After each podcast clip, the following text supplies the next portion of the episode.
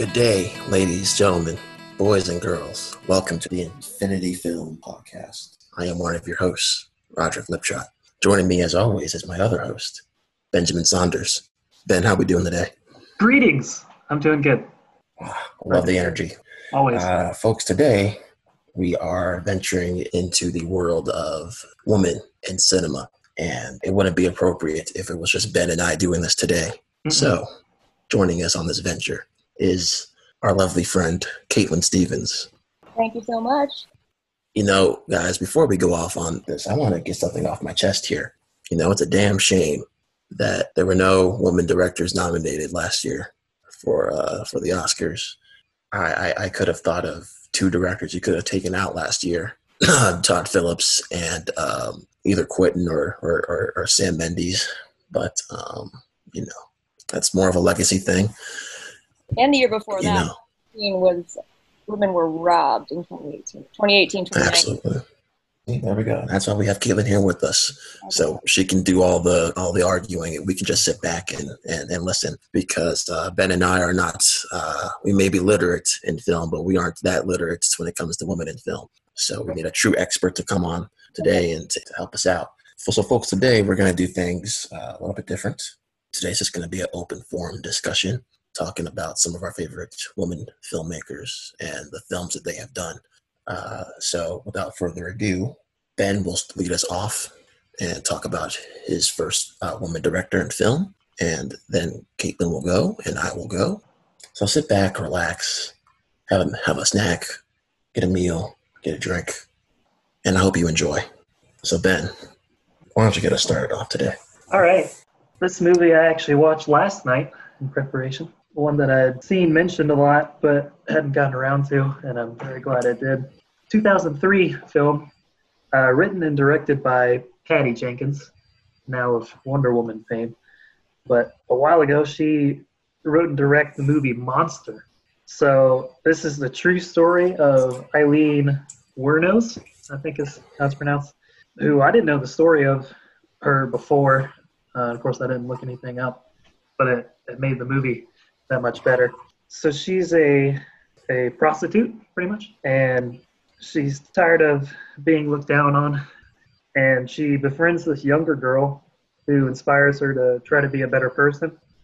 But she keeps failing at her efforts, and it only makes her angrier.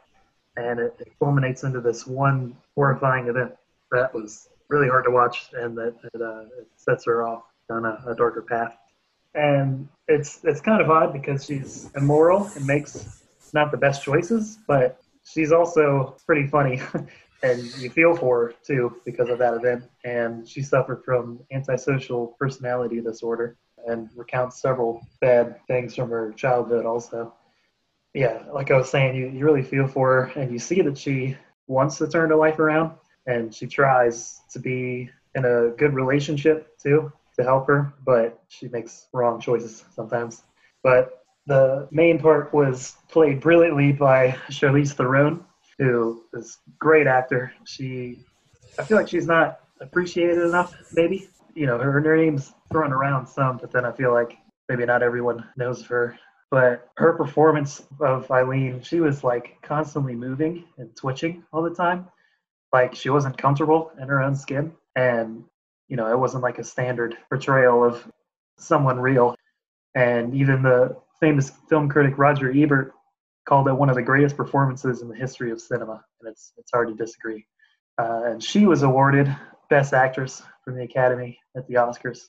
Also, Christina Ricci plays her her friend that she starts a relationship with, and she has a subtle and kind of quieter role, but she still makes her character really believable. And yeah, you really believe their relationship, and you want to see them both get through. So I don't want to delve too deep into the story. If you haven't seen it, I'd, I really uh, would push everyone to, to watch it.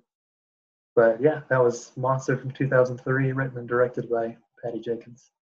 Awesome. I just and also want to point out how good the makeup art, like the yes, movies, is like unrecognizable in that. Like um, the costume and art, like makeup artist department props. For sure. yeah. If I hadn't written or read her name on the DVD, I would have known that was Theron. So Yeah, looks nothing like her. Mhm. Um, so I guess now it's my turn to talk. So I want to talk about. Um, actually, you can't see because this is not a video podcast, but I'm wearing my a film by Cheryl Dunye T-shirt from Tees on Sen. Highly recommend you check out their women and non-binary centered T-shirts. Cool. Um, and the film I want to talk about is The Watermelon Woman from, yeah, 96. Um, and it was the first film to be a feature film to be directed by a black lesbian woman. And Cheryl now is known for directing a lot of Queen Sugar with Ava DuVernay. Um, and she has a few other features under her belt. And all of her, well, two of her features and a lot of her short films are on Criterion Channel right now unfortunately no longer free because it is no longer June. But if you have a subscription, you can watch The Watermelon Woman and some of her early short films on Criterion Channel. And Cheryl stars in it herself as a filmmaker named Cheryl who works in a video store with her friend Tamara. So there are kind of like three different modes that the film operates in. There's Cheryl and Tamara with their handheld camera from the 90s, kind of like filming weddings and Cheryl addressing the camera herself, um, and she's making a project about an actress named the Watermelon Woman, who she came across, like a black mammy type of character from the Gone with the Wind days, um, who is only known as the Watermelon Woman, and she wanted to find out more about this mysterious character. So she, as the filmmaker in the movie, decides to start this project. Meanwhile, she meets a white lesbian woman at her video store who, fun fact, is the writer of American Psycho, Guinevere Turner, um, cast in the movie. So Guinevere Turner is in this movie as um, Diana, a white lesbian woman who she meets in the video store, and kind of the film charts Cheryl, the characters relate like interracial relationship, navigating that dynamic, researching about Faye Richards. So like one of the second modes is the archival footage that she'll pull up of this Faye Richards, the watermelon woman, that she discovers. And then the third is more of like a traditional narrative film where it's an observer camera like with multiple angles. So like you're seeing three different modes of film like her self-reflective camera the like objective observer camera and then the archival footage that she is looking into. And so spoiler alert it turns out um, which is the most interesting thing about the film that the watermelon woman the the actress that she's been researching the whole time is not real. She worked with historians to develop this character, but throughout the film, it seems like she's actually pulling, like, she's doing interviews. She interviews her actual mom. She's pulling footage from the time to learn about this actress. And the last frame of the film is like, you have to create your history yourself. The Watermelon Woman is fiction. And then it's like, whoa, and she's actually played by someone else. So, like, what's really cool about it is that it's looking at the ways that you have to take control of the narrative. So since Cheryl couldn't find a black actress of the time to look into, she made one up and created this whole rich history of this character who was also a lesbian and like dives deep into finding the archives of this character. She's going to libraries, she's checking reference desks. So in doing so, she's showing how hard it is to find information about some of these black actors in Hollywood of that time and then you find out that that's not even a real person. So it's just this really interesting meta documentary. Like before people were doing that like before it was cool to do these like pseudo meta documentaries. Cheryl was out there in the 90s making the watermelon woman. So highly recommend. It is so so painfully 90s but in the best way. Like the outfits the the camera work is all just like 90s goodness, like just pure 90s joy. Yeah, so I highly recommend checking that out. And Cheryl is doing great work still. So support Cheryl Dunye and buy her shirt because it's cool. well, I guess I'll have to check that out since I've got HBO Max. I might as well just go ahead and go on because I think they got a whole TCM section in there. So I might just have to go and go and check that out then. Thank you, Caitlin, for sharing. Very much appreciated. All right, ladies and gentlemen. Well, all right, let's let's get serious. Ladies and gentlemen, the first film I want to talk about today is none other than 2019's masterpiece, Queen and Slim, uh, directed by first time director, or I want to say first time director, but this is her big screen debut, debut Melina Moustakis. I don't think I'm butchering her name. I think that's how you pronounce it. Uh, before she did any of that big screen debut, She did a bunch of music videos and commercials, I believe. So to see her do this kind of African American Bonnie and Clyde style thriller, interesting choice for a big screen debut. But my sister went saw it, uh, not opening night, a couple days after. It's just a, it's a real powerful movie. And maybe it struck a chord with me just because of the color of my skin that that stuff could actually happen. You know, I've been pulled over couple times, you know, for accidents and stuff, but I've always had good run-ins with the police, you know, no issues or anything. But, you know, seeing that stuff go, you know, transpire and go down, obviously in the beginning of the film, mild spoilers, um, if you haven't, don't know anything about the film. Uh, so it basically stars Daniel Kaluuya and Jodie Turner-Smith, and they are on a date. Daniel Kaluuya's character is taking her home, and they get pulled over and this is a supposed to be just a routine, you know, stop, and it turns into a epic disaster, which results in Daniel Kaluuya shooting and killing the cop, and thus from there we enter our story and this Bonnie and Clyde style thriller. But it's not really a thriller; it's it's really a love story about these two people, and it takes over the span of maybe I don't know three or four days. Even, maybe not even that long. You know, they run into a bunch of interesting side characters along the way, some who are for what they did and others who aren't. But it's really the, the what sells this movie is the chemistry between Kaluuya and Jodie Turner Smith. They're they're yeah, I mean, just from the word get go. I mean, the opening the opening scene with them on their date, it's awkward, but you feel you still feel that chemistry between them. Uh, and I thought they just give two of the best performances of the year last year and uh, with Melina Moustakis' direction and the script by Lena Waithe. If I if I butchered your name, Miss Waithe, I apologize. But uh, just a beautiful screenplay by by directed by her. And I, I got to give a shout out to Bokeem Woodbine, who plays Uncle Earl. Small small part of the film, uh, definitely what you call a supporting role, but he was hilarious. And there's a scene between her and him uh, in, in the film that really I wouldn't say emotional, but it was a powerful scene between the two. Um, you find out why she kind of disdains for him and doesn't like him very much. And, you know, he's kind of this, uh, what would you say, Ben? Kind of this playboy. I don't even know if he's a playboy. He's a pimp. I guess he would call himself a pimp kind of character, but he's probably the best supporting character in the entire movie. If you guys know Flea, Flea makes an appearance in the film as well. And that was probably the, the shocker of the movie.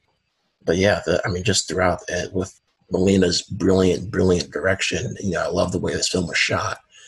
Uh, it had that it had that indie vibe to it for sure. But just just to see these two characters on this journey, you know, going from place to place, yet they each day it seems like they are falling in love with each other more and more. And it's it's you know I, I did a post on my Instagram a while ago talking about my favorite love stories in film, and these two were definitely up there for me. But once again, I'll say it again. I just love their chemistry so much. I'm not going to spoil the ending because Caitlin hasn't seen it yet. But the the ending, uh, Ben, I think I can speak for both of us when I say powerful, emotional, left me in tears for sure, caught me off guard, uh, and that's kind of all I'll say about that. Yeah, Queen and Slim, which I think, in my opinion, was it was my second favorite film of the year. If it wasn't for this other little indie film called Avengers Endgame, it would have been my favorite film of of last year Stop, Caitlin. Stop rolling your eyes. Uh, yeah, the Queen. I, the, the soundtrack and the score, beautiful. I have them both on my Spotify and on my YouTube Premium. I mean, it's it's it's it's a beautiful, beautiful, beautiful score, and the soundtrack is great. I I, I can't speak enough words, and I can see the criticisms of sometimes the messages Melina is trying to get across is a little heavy-handed, and the film kind of takes this turn in the second act where you're introduced to this little kid, and it kind of it veers off course a little bit, but it didn't bother me that much. But I can see why others would maybe think that. Ben, you know what I'm talking about, right? Yeah. okay, yeah. So, yes, I, I, was okay with it, but I can see why others would criticize that. Mm-hmm. But yeah, so yeah, Queen and Slim is my was my second favorite film of last year. I think Melina should have been directed for Best Director, should have been nominated for Best Picture, um, and it's easily in my top 15 films of all time.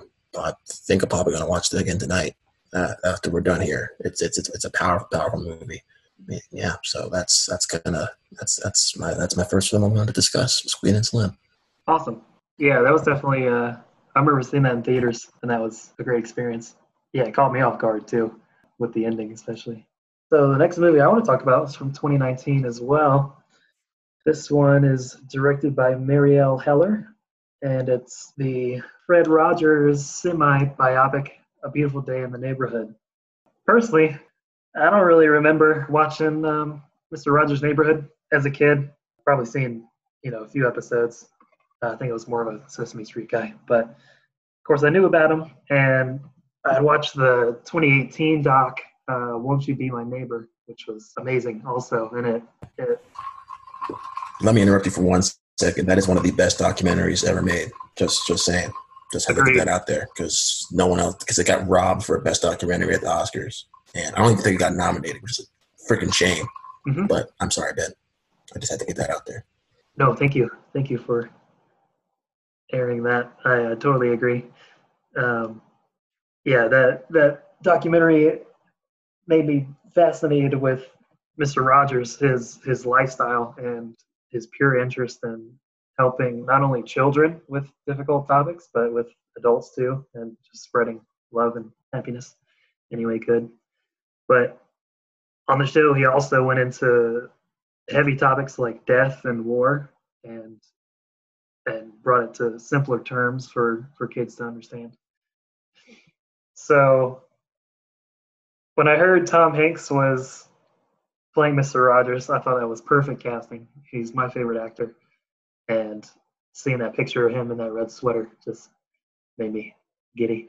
But uh when i saw it in theaters it, it really hit me hard. It's not your typical biopic. It focuses more on uh, the character named Lloyd and his struggles with his tough journalist job and his estrangement from his father. He's assigned to interview Fred Rogers, and at first he's really put off by his calm and his lovable demeanor, and he just wants to get the article done with as quick as he can. But soon he changes his mind as he listens more to him and applies what he what he learns from Mr. Rogers. Tom Hanks was exceptional in the role. He perfectly captured Fred's speech pattern, and he was nominated for supporting actor at the Oscars, but ultimately didn't win. Also, Matthew Rhys was great. I hadn't seen The Americans, I believe this is the show he's on. haven't seen that, but he was he was really good here. And then his wife, played by Susan Kelechi Watson, I believe is how you say it she was great and she was the more sensible person in the couple and so you really uh, connect with her and she see where she was coming from and then chris cooper i think he's he's always great in the supporting roles he's in the film too was it was set up like the show where the transitions were diorama sets and fred introduces the scenes before they start. So I thought that was really cool. and It brings you into that world. Uh, one thing I wanted to bring up, not really much of a spoiler, but it happens near the end of the movie. The Fred Rogers asks Lloyd to take a minute to reflect on those that, that love him and care about him when he's having a tough time. And they literally take a minute of the movie of silence. And they're in a restaurant too and everyone quiets down. And everyone in that scene and everyone in my theater was silent. And it was really a, a striking and even a daring scene to use in, in a movie so that, that was really impactful and it, it made me think about people in my life too which i know was the uh, the reason behind it my favorite quote which i'm trying to use more often every day to uh, remind myself in hard times or whenever is anything mentionable is manageable. And I think that's just a beautiful quote, and that no matter what you're going through, I, I feel like that can ground you and make you take a step back and, and look at everything, look at the big picture. Uh, and also, I wanted to shout out there was a there's a man I don't know his name, and I haven't seen him since. But when we were leaving the theater, he was in a, a good mood, like all of us, and uh, we talked to him a little bit about how much we liked the movie, and I just thought that was that was really kind. you know, some other movies he just walk out and go straight to your car, but this guy, he uh, he felt like he wanted to talk, and we we talked to him. So I don't know his name, but shout out to that guy. Thank you. So yeah, that was overall my my thoughts, and I, I urge everyone to to see the movie, even if you haven't seen or even heard of Fred Rogers. It's A Beautiful Day in the Neighborhood, directed by Marielle Heller. Over to you, Caitlin. Cool, thanks. I actually haven't seen the um, that film yet. I've seen the documentary, but I haven't seen. Okay. Um, but also, her she was robbed for an Oscar nom for "Can You Ever Forgive Me" the year before with Melissa McCarthy. Yeah, so check that one out too because she's been doing really cool work. But the second director I want to talk about is Eliza Hittman, who some of you might be hearing in the news and film world more recently from her um, 2020 film Never, Rarely, Sometimes, Always, which I haven't watched yet because I haven't like been able to get myself like it's just like a very close to my heart topic. So I um, haven't watched it yet, but I want to talk about her, her 2013 film. It felt like love, which I saw at the Citizen Jane Film Festival in Columbia, Missouri, um, that year, I believe, which was a women directors focused film festival. It has since um, lost its funding and is no longer running, unfortunately but it was uh, a small film festival out of a college in Missouri that I would go to every year. Um, and I just remember at the end of the movie just being like kind of stuck to my seat, like that feeling where it's like you, breath is caught and I just like couldn't breathe. Um, and it stuck with me for years. Um, and I had the pleasure of meeting Eliza two years ago now um, while I was working at the IU Cinema here in Bloomington, where I live. Um, she was a featured guest, and my boss was incredible enough to let me do the introduction for this film and the Q and A. So I did the Q and A with Eliza after this film, and I have a signed poster above my head right now. Um, so she, yeah, she's wonderful, and I love her films. You might also know Beach Rats was her second feature. She has done three.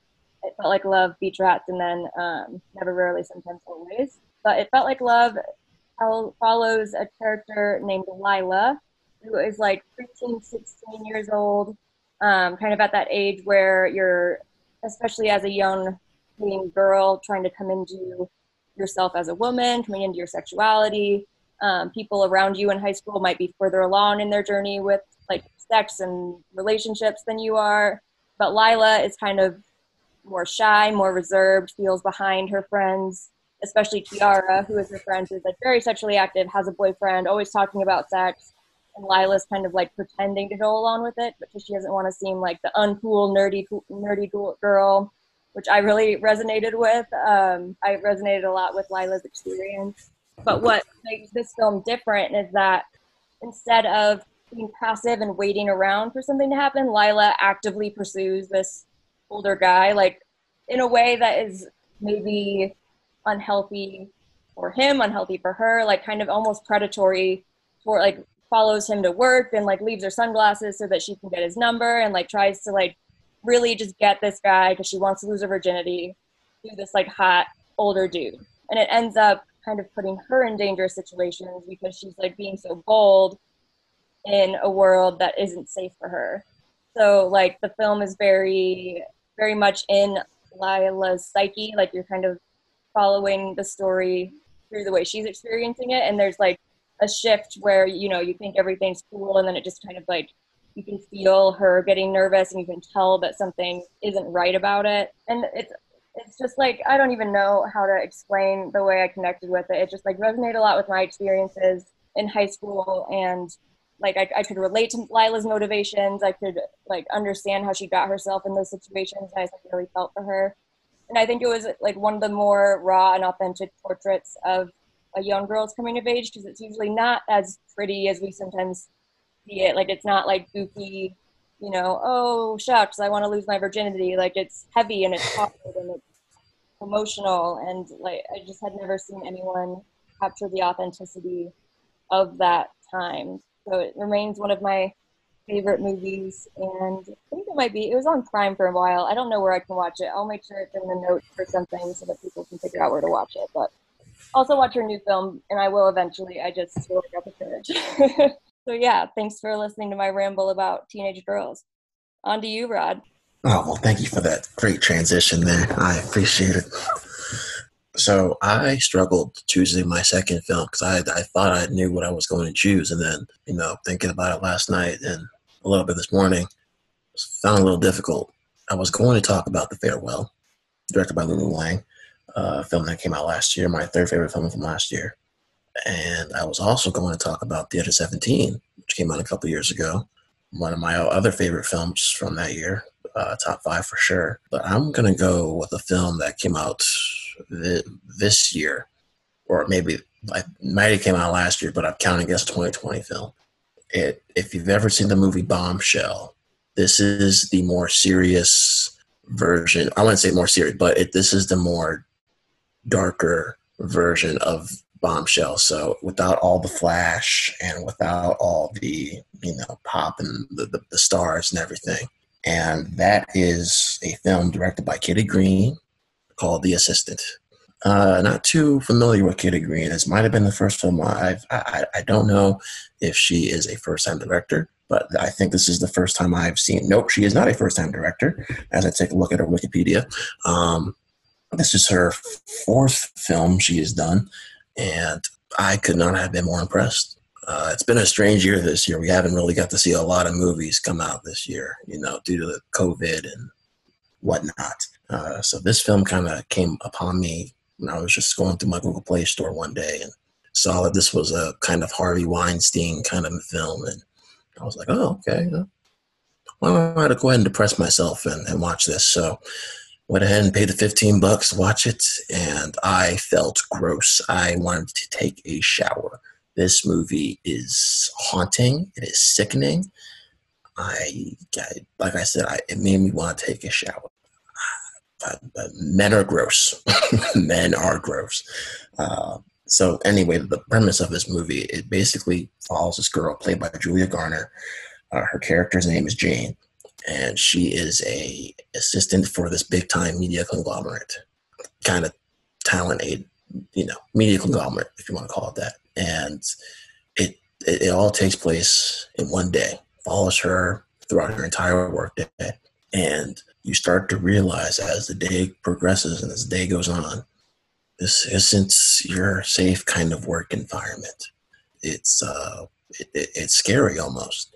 And the the scary thing about it is you never see the Harvey Weinstein type character. He's always kind of, you know, she works by his office, but the door is always closed. And when the door is open, you never see his face, you never see his body. I think you maybe you see a shadow. You hear his voice a couple times, and you see him reply, you know, do some send some emails, but you never see him. And that was haunting for me. It really adds an extra layer of terror, almost, even though it's not really a horror film. But it, to, to, to, to women, it might be a horror film, um, especially to women of the industry uh, who you know who kind of work in that field. There's a scene, so it involves this new assistant. Uh, she comes in about close to the second, maybe the third act almost. And you could tell she is definitely not there because she is qualified for the job. As soon as she pops on screen, you can tell that it is all about the looks. I think she, she was some pretty blonde. And uh, she didn't know how to, I think it was type of email or do some kind of uh, document or whatever. And the more you hear her talk, the more you just go, okay, well, she she's not she's she's she's not they didn't bring her on here because she was qualified. And you know, as bad as that sounds, I'm not trying to be offensive. I'm just telling you that that's how the movie presented it. But there's there's another really scary scene near the second act or near the tail end of the second act almost. It involves Julia Garner and she goes to another office uh, of this media conglomerate. I believe it's with the HR person, and she's trying to report what's what's been going on in the office. And you think he's kind of on her side. You know, he's listening. He's you know he's paying attention, and then he doesn't. He tries to kind of just throw it under the rug. Kind of threatens her job. Spoiler alert. Um, if you haven't seen the mild spoiler, he pretty much says, "You say anything, you're going to lose your job." So you know everything regarding Harvey Weinstein and all that. It, it's terrible, and us as an audience, we never got to really feel that. Well, in this movie, you really feel like you felt that, like you felt like you were her, you felt like you were Jane. So, it, and it really adds an extra level of it, does this actually go on in Hollywood, or is it still going on? And it, it, it's just it's just creepy, and it's and I I've only been able to watch it twice, and it's hard. It was hard to watch a second time. It's, it's just it's not it's not an entertaining watch. You know, it almost felt like a like a like a documentary almost. But um, I applaud Kitty Green for directing. It is a slow burner. Like there, you know, it's it is slow. It's only an hour and a half, but it's it's slow, but it's worth the 90 minutes. Believe me when I say that. This is, believe it or not, this is probably my front runner right now to get nominated and win Best Picture. Um, it's not my favorite film of the year, but I would say that this should be a front runner to win Best Picture this year just because of all the, the, the, messages it's trying to get across and, and just the way this film, this film is made and, and its screenplay. And uh, shout out to Julia Garner, who gives one of the three best performances of the year so far. I, I think she should also be a front runner for Best Actress, given how limited movies there have been this year. If the Oscars were to be tomorrow, I would say that she would definitely be my pick for Best Actress. But with that being said, ladies and gentlemen, yeah, The Assistant, if you haven't seen it, I highly, highly recommend it. It look, you don't want to watch it on a great. If you're having a good day, don't watch it. Don't don't don't do it. But if you're having, if you're feeling down, and don't, you know, it's it's a gray outside, watch it. But I think eventually everyone should. It's it's an important film, just as Bombshell was last year. So yeah, second film I wanted to discuss was The Assistant by the great Kitty Green, who I now need to go watch the rest of her films. If she can, if this film is any indication, I'm sure she is a director we need to be talking about more. Funny that you say that it felt like a documentary because that was her first narrative feature. Um, she did two documentaries before this. Um, one in 2013 called "Ukraine Is Not a Brothel," which I saw at a film festival about the uh, women, which were the topless activists. Um, but they created kind of a media frenzy when they were active across Europe because they would go to protest topless. And then the second one I think is a freaking masterpiece called Casting John JonBenét. It's on Netflix. Um, so it kind of dives into the John JonBenét Ramsey murder. She's interviewing the real people that were involved in it, but then also at the end there's this like really cool like performance art. It's just, I think it's genius. Like that combination of narrative and documentary film, and that is unreal. So highly recommend that one. I, now, Caitlin, have you seen The Assistant yet? Have you had a chance to? I so my boyfriend saw a tweet about comparing it to like uncut gems like if nothing like the discomfort of uncut gems except for like slower burn and he was like yeah. sitting through uncut gems so much like it was so like such a miserable you know, theater experience that he was like i would rather die than watch this assistant movie like so, um, and we're living together right now, so I have not had a chance to. I really want to watch it, but I'm not going to put him through like the combination of two things that you would. I, I hear you. I hear you. Look, it's that's actually a very good comparison. Believe like, it or not, that's yeah, that's that's that's very good. Yeah. Now it's not as long as Uncut Gems. It's not, uh, you know, so you have that going for you isn't like as annoying and your the soundscape is really I think what did it for him in Uncut Gems because it's just like purposefully like everyone's screaming at each other. And, yeah, like, this film is the opposite of that. It's very quiet. It's mellow tone, but like I said, I wanted to take a shower. Yeah, yeah. Like, and you don't even see like any sexual activity really going on, but you you know when you're watching it, like, oh, okay, I know I've been following it for a bit, so I do want to watch it. I just need to, to watch it at a time when I can um, not make him watch it. now, let me ask you this: Have you seen Bombshell? Uh, no, I wasn't that excited about Bombshell. It looked like it had dude hands all over it, to be honest. Well, it's um, I liked it. Okay. It's a good movie. I check it out. I just like yeah. have several of my friends that were like yeah, a man made that movie, and I was like, when it's and when it's a story of you know of that nature, that's enough for me to be a little concerned. when you watch, you can definitely tell that it wasn't in the hands of the right person. Like I, I don't think a man should have directed that movie.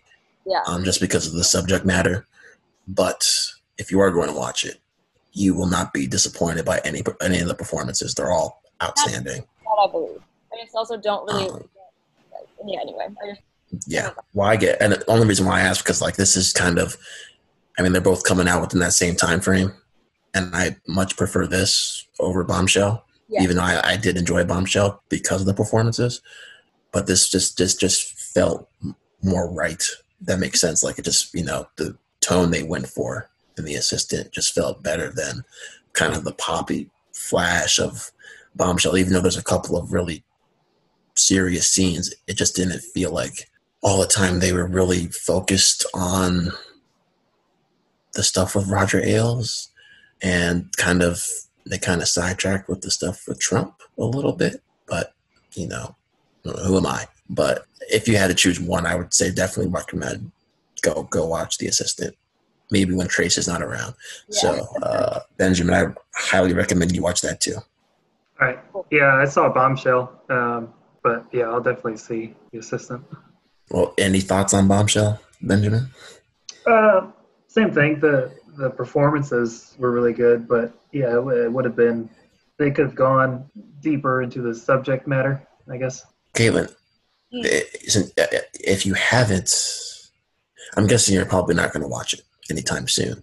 Probably not. I've got my list of things I actually want to watch is longer than.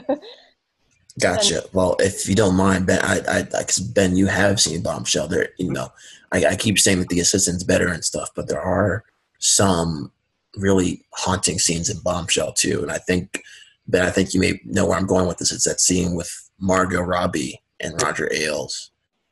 Holy crap! That movie, that scene is. Ugh. Yeah, yeah, I agree. Yeah. So I mean, there are scenes like that, but it's not to that level. Um, like the right. assistant is. It, it, it, it is gross though. It's, it's gross. Yeah, it feels more akin. I don't know if this is right, but to to the Big Short, maybe how it mm-hmm. it takes yeah. that you know big devastating event or a series of events and just kind of it made it a little poppy, like you said earlier. Who was the director of Bombshell? A dude. you said it, I would know it, but okay, yeah, it's uh Jay Roach. Right, who directed yeah. Austin Powers. Mm-hmm. So that kind of yeah.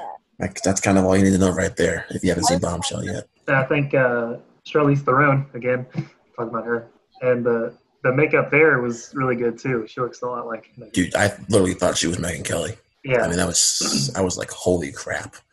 You know, and speaking of Charlize Theron, I kind of want to go in this different direction, guys. She doesn't get the appreciation she deserves. It's kind of a shame. One of the best. Um, Mad Max. She is. Oh, you've seen Mad Max Fury Road. Oh, good.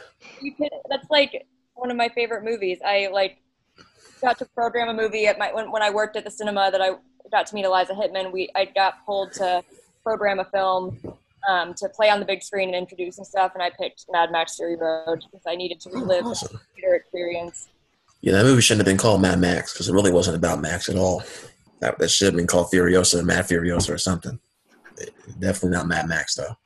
Like, if we want to get on my um, little women in cinema cinema high horse. The only reason I saw mm-hmm. Mad Max Fury Road is because dudes on the internet were boycotting it.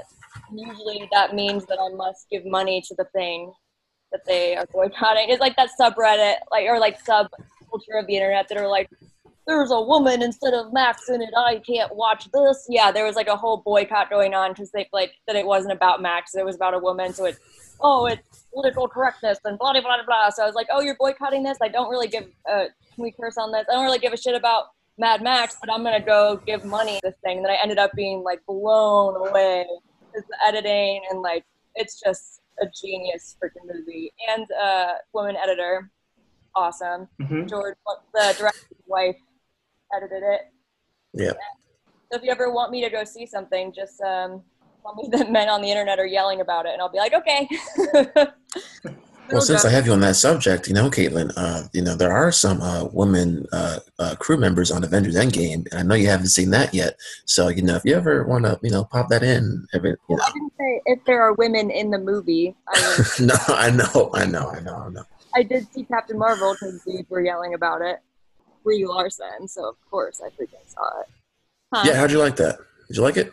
I mean, I thought it was pretty good. I wasn't like blown away. Just like with, I liked it better than Wonder Woman, but I wasn't like super blown really? away. I love Brie, and I could write an entire. I almost did actually in school write an entire essay on how she is in love with that friend of hers. They're like their parents to that child. They are gay. I don't like that was the most queer baity crap I've ever seen in my entire life.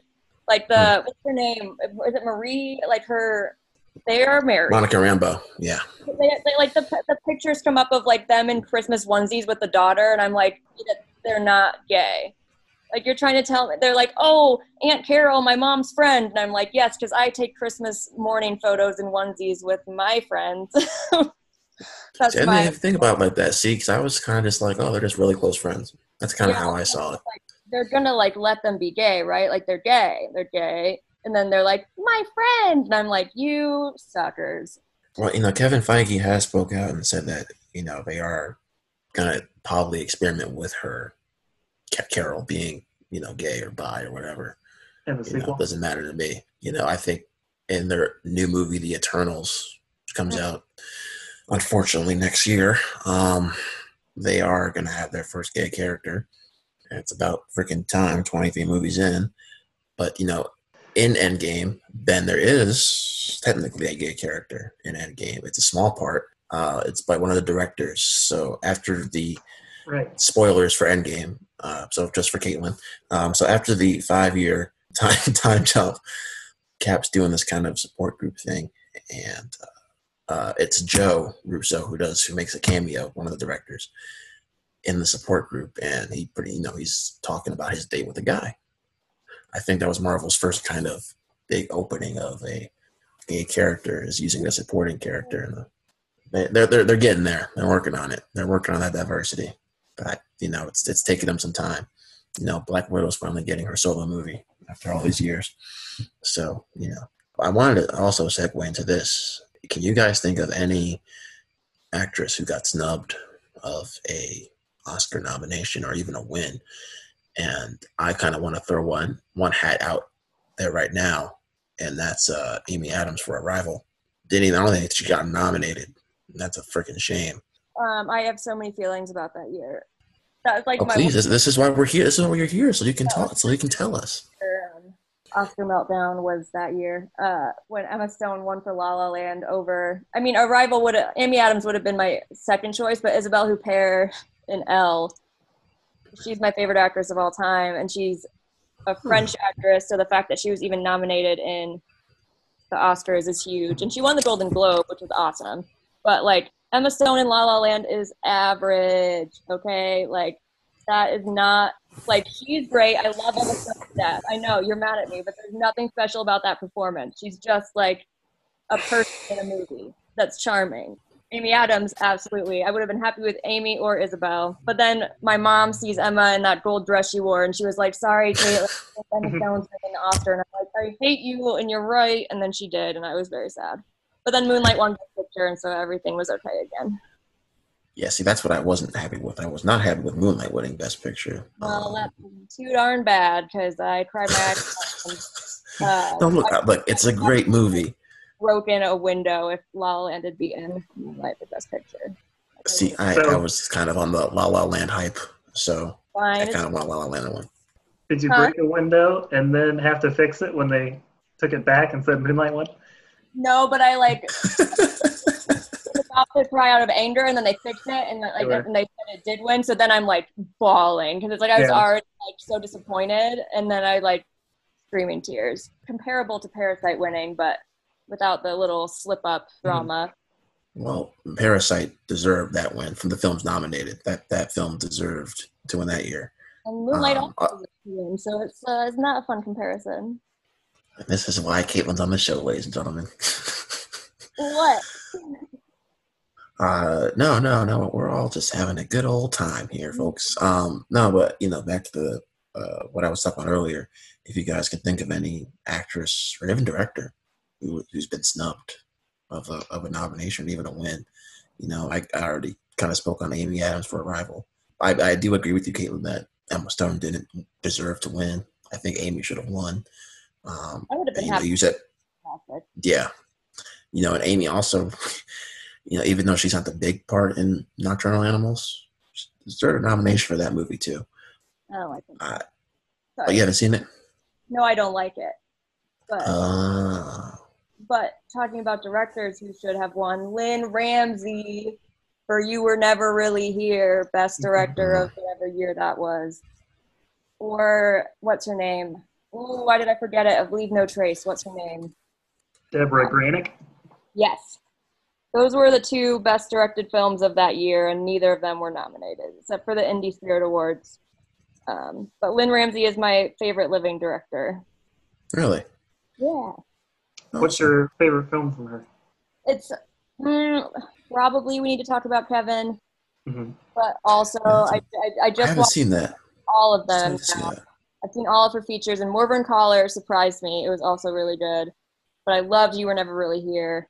Mhm. And I need to rewatch Ratcatcher because I haven't seen it in a long time. That was her first feature, and I've seen like all of her shorts um, that are some of them are available online. I think she's like such a visionary. Well, if if one of you guys can help me out here, uh, I just need you guys to give me the name of the director for Edge of Seventeen, because I'm looking here at the 89th Academy Awards list for Best Director, and I am about to take out like three directors right now, and the director of that direct, director of that movie, Oh, Kelly Fremon Craig. yes. I've never, yeah, I've Um, never seen anything else from her, but I, I really liked Edge of Seventeen a lot. Well, let me ask you this: Would you have nominated her over Mel Gibson for Hacksaw Ridge? Yeah. Okay, good. We're in agreement there. Who else was nominated that year? Uh, so Damien Chazelle, um, Denis Villeneuve, uh, Gibson, of course, uh, Kenneth Branagh for Manchester by the Sea, which is overrated, and uh, Barry Jenkins for Moonlight. Barry. Who won? Uh, Damien Chazelle. Should have been Barry, but it's, I think. I mean, you're gonna hate me. I think he is overrated, but Whiplash is good. La La Land's good, good, but it's like they're like he's the master, and I'm like he's fine. He went to film school or whatever. Like he's fine. I, I guess yeah, we, we definitely differ there because I, I I've loved every all three of his uh, films I've seen from him so far. Even First Man, uh, I, I love First Man. I I like know why people don't. but I liked the short better. 'Cause I, I thought I, I, I thought the movie, like the the feature, like the what was added in the feature, felt unnecessary. The short, it was a Sundance short first, which was just that scene where, like, when he first comes in to the room and like J.K. Simmons is yelling or whatever. Like that first big like encounter is just a sing a, sh- a short film that he's like got into Sundance. But it wasn't Miles Teller. It was that kid from Scott Pilgrim versus the World Michael Cera. Uh, oh, Michael Cera. Not him, not him. The like the friend who's like I think his name was Neil. It doesn't matter, but I thought the short was better. Like that, I just don't think. Basically, I just don't think Damien Chazelle is all he's cracked up to be. His name's Johnny Simmons. He's in Perks of Being a Wallflower. Blah blah blah. Oh, great movie. Speaking of speaking of masterpieces, Oh, and Stanford Prison Experiment, highly underrated. but Oh, um, I need to watch that one too. It's so good. Benjamin, I haven't. Uh, uh, uh, you have any actresses or, or directors you feel have been snubbed? You know, Caitlin has given some of hers. I've definitely shared mine. I'm sure every year I can name someone. Um, I'd have to look at nominees from each year. Every year, there's like six women, or at least one woman who should have been nominated for director. That's pretty much the rule. Because only one woman has ever won. Only one? Best director, yeah, Kathryn Bigelow. Wow. And Overrated. Um, and then one for cinematographer Rachel Morrison. And that's it. Oh, and what what Wow. film was that? Rachel Morrison. It was for Mudbound. I want to. She's done Okay. a lot of work, but I'm pretty sure it was for Mudbound. You know, speaking of, you know, the not overrated Kathryn Bigelow, um, you know, she is my favorite woman director currently working right now, uh, Benjamin and Caitlin. Um, you know, I I heard mixed things about Hurt Locker because critics were raving about it, but I've heard, you know, friends and stuff say it's not that good. So, you know, when I finally got a chance to go see it, I was pretty impressed. I enjoyed it. Um, I don't think it should have won Best Picture. I was fine with them winning Best Picture, but you know, it wasn't anything special. Uh, Zero Dark Thirty on the other hand, I loved. I mean, that was great. I, I I I love Zero Dark Thirty, and I know people complain about its slow pace and it's too long and stuff, but that and for other film, I'll talk about Detroit. Haunting. Pretty good. I, I I love Detroit. That movie doesn't get talked about enough. Uh, also, one doesn't get talked about enough. Uh, enough said. I don't know if either of you have seen that one. Mm. I liked that one. James that's a- Gandolfini and uh, Julia Louis Dreyfus, Yes. directed by Nicole Holofcener. Right, right, right, right. Mhm. Yeah, yeah. And she wrote the um, "Can You Ever Forgive Me" that Marielle Heller directed. That should have been Oh, okay. in 2018. Yeah, I haven't seen that yet. I heard that was really good. yeah, yeah, yeah. Yeah, enough said was adorable. hmm I guess she did a lot of writing on Parks and Rec too. Oh, okay. I was just looking at her. I love looking at this stuff. Or just four four episodes she wrote on. Hmm. I'd also be a complete idiot not to mention Sofia Coppola. She's directed such movies as The Virgin Suicides, a remake of The Beguiled, and Marie Antoinette. But my favorite of hers and my favorite movie of all time is Lost in Translation, which she wrote and directed. It's a beautiful film that stars Scarlett Johansson and Bill Murray, and their characters are both in different stages of marriage. Scarlett early on, and Bill has had quite a few more years of experience. But they're both in Japan on trips, and they connect as they both feel they're lost in their relationships and and the world and their lives. And it's a really deep and introspective movie. Uh, it's also really funny and has some great music. But her control of the camera is amazing with a lot of uh, still shots. And it's a wonderful script too that really gets to me. And uh, especially that that ending is one of the best endings of all time in my opinion. You know, it's uh, I, I, as you guys are, are talking, I, I'm like I, I'm I'm trying to think of this film that um, is beloved, and I, I'm I, I am embarrassed that we haven't touched on it yet. That's Winter's Bone, Jennifer Lawrence. Ah, I mean that's a I, I don't know if any of you have any thoughts on Winter's Bone. You know, I, uh, for me, I personally love it. I don't think it's Jennifer Lawrence's best performance. I, I, I, say that for so- Deborah Granik too, the director of Leave No yeah. You know, I, That's I when think become one, it became one of my favorite actors. I think he's or very Jennifer good. Lawrence. No, John Hawkes. Oh, okay, okay, okay. Teardrop. He's very good at being scary. He play also plays the cult leader in Martha Marcy, May Marlene. Uh, another person kind of want to touch on too, uh, even though she hasn't have like all the hits so far in her filmography, it's someone that you, the three of us, we did discuss uh, a couple days ago. That's Ava DuVernay. Uh, Caitlin, I know I want I want you to kind of give some thoughts on uh, her little miniseries you did on Netflix. But before you do that, I kind of wanted to uh, just give a give a shout out to Selma. If if you guys haven't seen Selma, I mean that movie is remarkable, very powerful, and you know David Oy- David Oyelowo is that Oyelowo? David O. Anyway, yeah, I, I I always butcher that last name, uh, but he's I saw Martin Luther King, and I wasn't even born Martin Luther King when was around. That look, that felt like Martin Luther King to me. Um, you know, just based off what I've seen in school and YouTube, and you know, watching stuff with my parents and whatnot. But Caitlin, I know you really liked her little Netflix series, so I thought you would want to maybe speak upon that for a little bit. Yeah, um, I Netflix series. Uh, it's called When They See Us. I'm sure a lot of people watched it. It's about um, the what are referred to as the Central Park Five, the five um, young black boys who were charged with assaulting a jogger in 1989. Um, but were throughout the series, you can see the various ways in which they were kind of tricked, coerced into the confessions that ultimately led to their charge, um, and that they have now been exonerated. And there are all these like gorgeous photos of the cast members with their respective um, real life counterpart, because these men are now able to continue their lives, but their like their youth was stolen from them, um, and just the way that Ava is able to those stories, and um, the performances by Jharrel Jerome. And I don't remember some of the his is like, just, like yeah, I can't even like talk about his performance because it just like ripped my entire soul to pieces. But um, have, you, have either of you seen the series? I have, yes, I have. I have watched the series. I, I very much enjoyed it. Yeah, I mean, Uh, Enjoy is hard. Like it's like it's hard to watch because you're just like right, like right. Coercion and abuse by the law enforcement. Um, but really important kind of documentation of the way that the justice system is not always just, probably rarely so.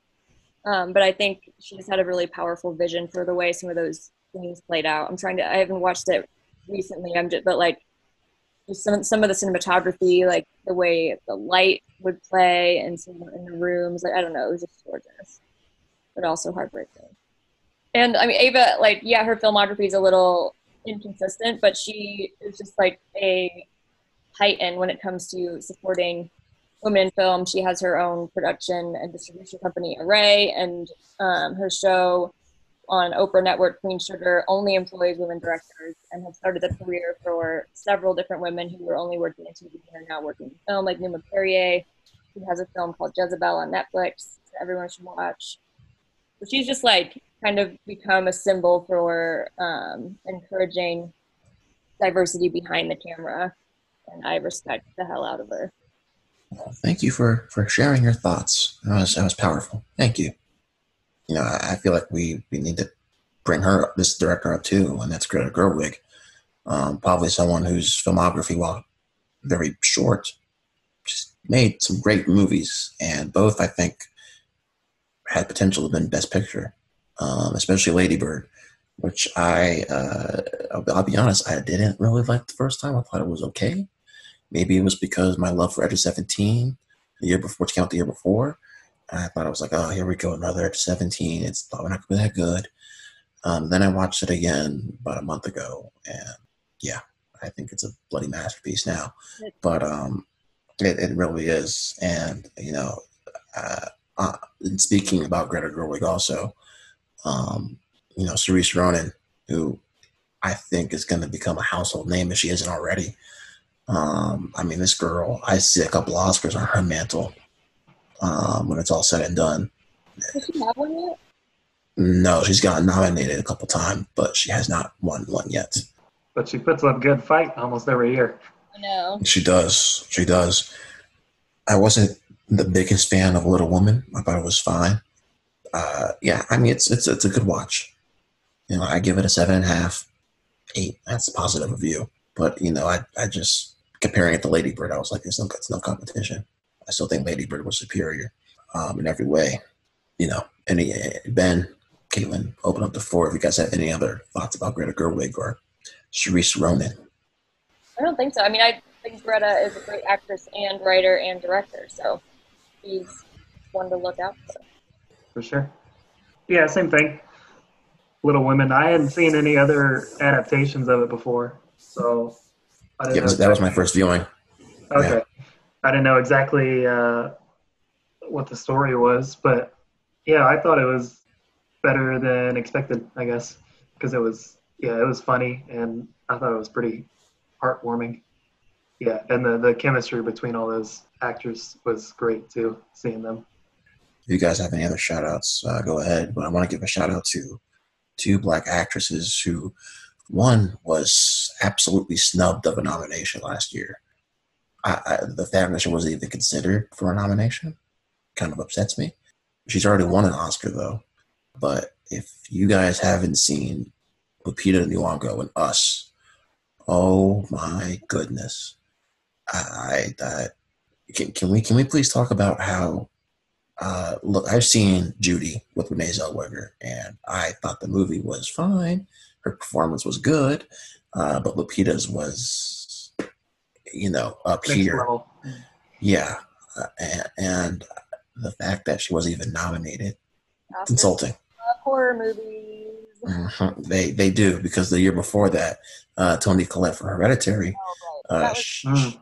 that should have been nominated. And uh, even Florence Pugh last year for Midsommar, I don't understand how you don't nominate her. Um, God, what a year Florence Pugh had last year. But um, you know, if you haven't seen her in Fight with My Family either, I finally got to see Fight with My Family. That um, she was really good in that too. But I'm getting off topic here. Uh, uh, Lupita Nyong'o. If you haven't seen her in Us, or if you haven't seen her in Twelve Years a Slave, oof, I mean, look, it's a great movie, but it's one of those movies where I have a hard time trying to watch again because it's it's it's it's a difficult watch. But her performance is magnificent. I also want to give a shout out to Zendaya, who I think is going to be another household name this decade. Uh, she has a show on HBO called Euphoria, and I know it does that show does not work for everybody, and I get it. Like that show kind of goes out there, but that is one of my favorite shows of all time right now. And the fact that I probably have to wait till next year for season two is, is, is hurting my head and my brain. Um, but uh, Ben, have you seen Euphoria? No, I'm not.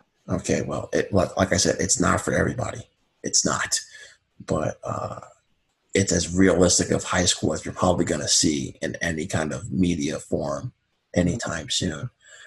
You know, you have all these kind of high school party movies and stuff, and you know, like Project X and Super Bad, but you know, those are all kind of glamorized, especially Project X. And the actor I think you. 25. Yes, it, yeah. Why? do- I, I still don't understand why they cast like thirty-year-olds to play seventeen-year-olds. I don't get that. Wild. No, Euphoria is a masterpiece.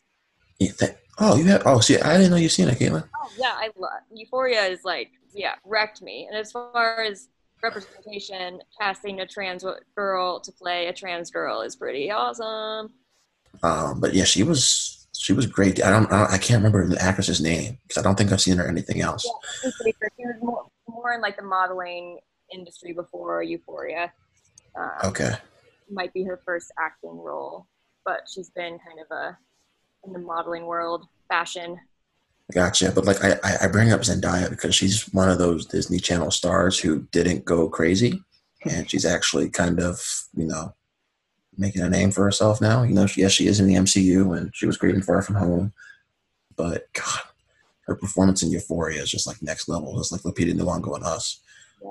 Yeah, I'm too old So to know her from Disney, so I just know her as a good actress.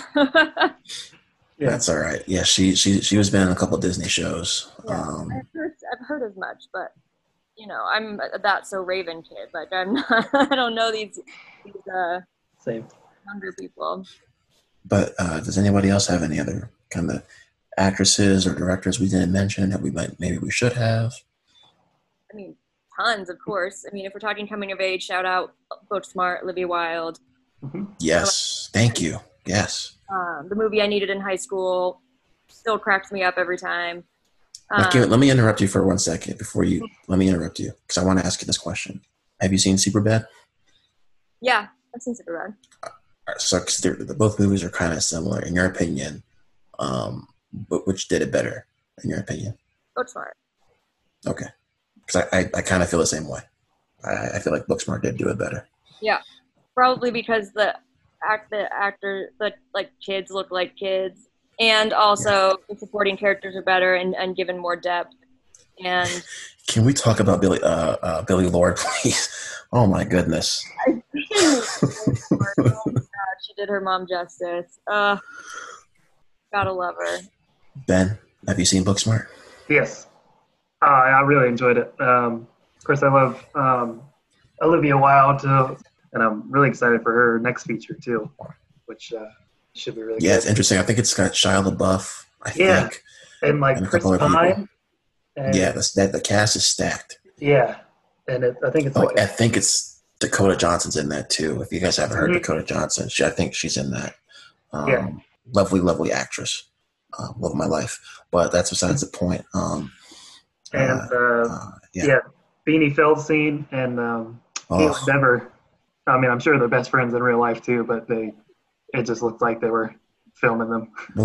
you know, you say that, and I think I, I watched an interview on YouTube. I think they spent like a couple months, like actually rooming together, like in a hotel or something. Oh, okay, cool. Together to get I think so. their like Mhm. best. now. It's very- Yeah. But um, I, Caitlyn, me, I think you may have heard of it. Beanie Feldstein came out with a movie this year. Um, it didn't get much buzz. I haven't seen it yet. What's the name of that? No, I know it. I'm gonna look it up. How to Build a Girl, I think. Yeah, that one. Yeah, I haven't seen I've heard really good things about that movie, so I think I need to go check that out. Out of it. Some movies that I found that were I believe, available to stream that you may have heard of uh, includes Clueless from Amy Heckerling, American Psycho, we had mentioned earlier, with uh, directed by Mary Harron, Wayne's World, directed by Penelope Spheeris, 1989's Pet Sematary, which is based off a Stephen King book, Mary Lambert. Uh, one I just watched a couple weeks ago, Bend It Like Beckham.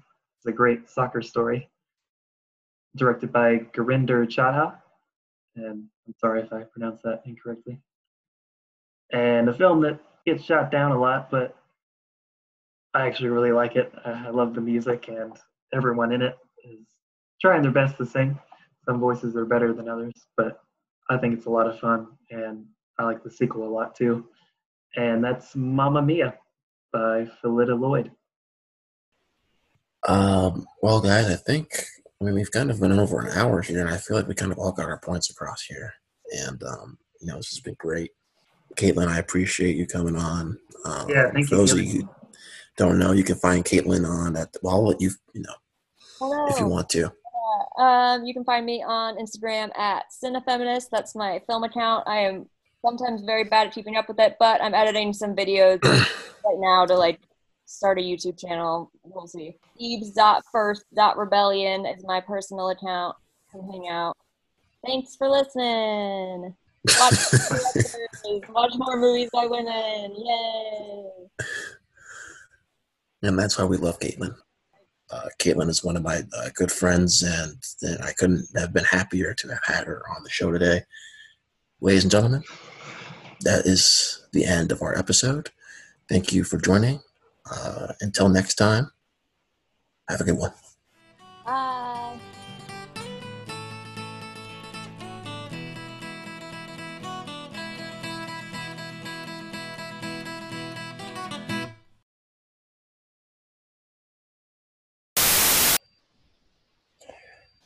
Are we good? Yeah. Oh shit. Okay. Ah, good. All right. All right. All right. Uh, let's let's start that over. my, my Okay. computer kind of froze. Yeah.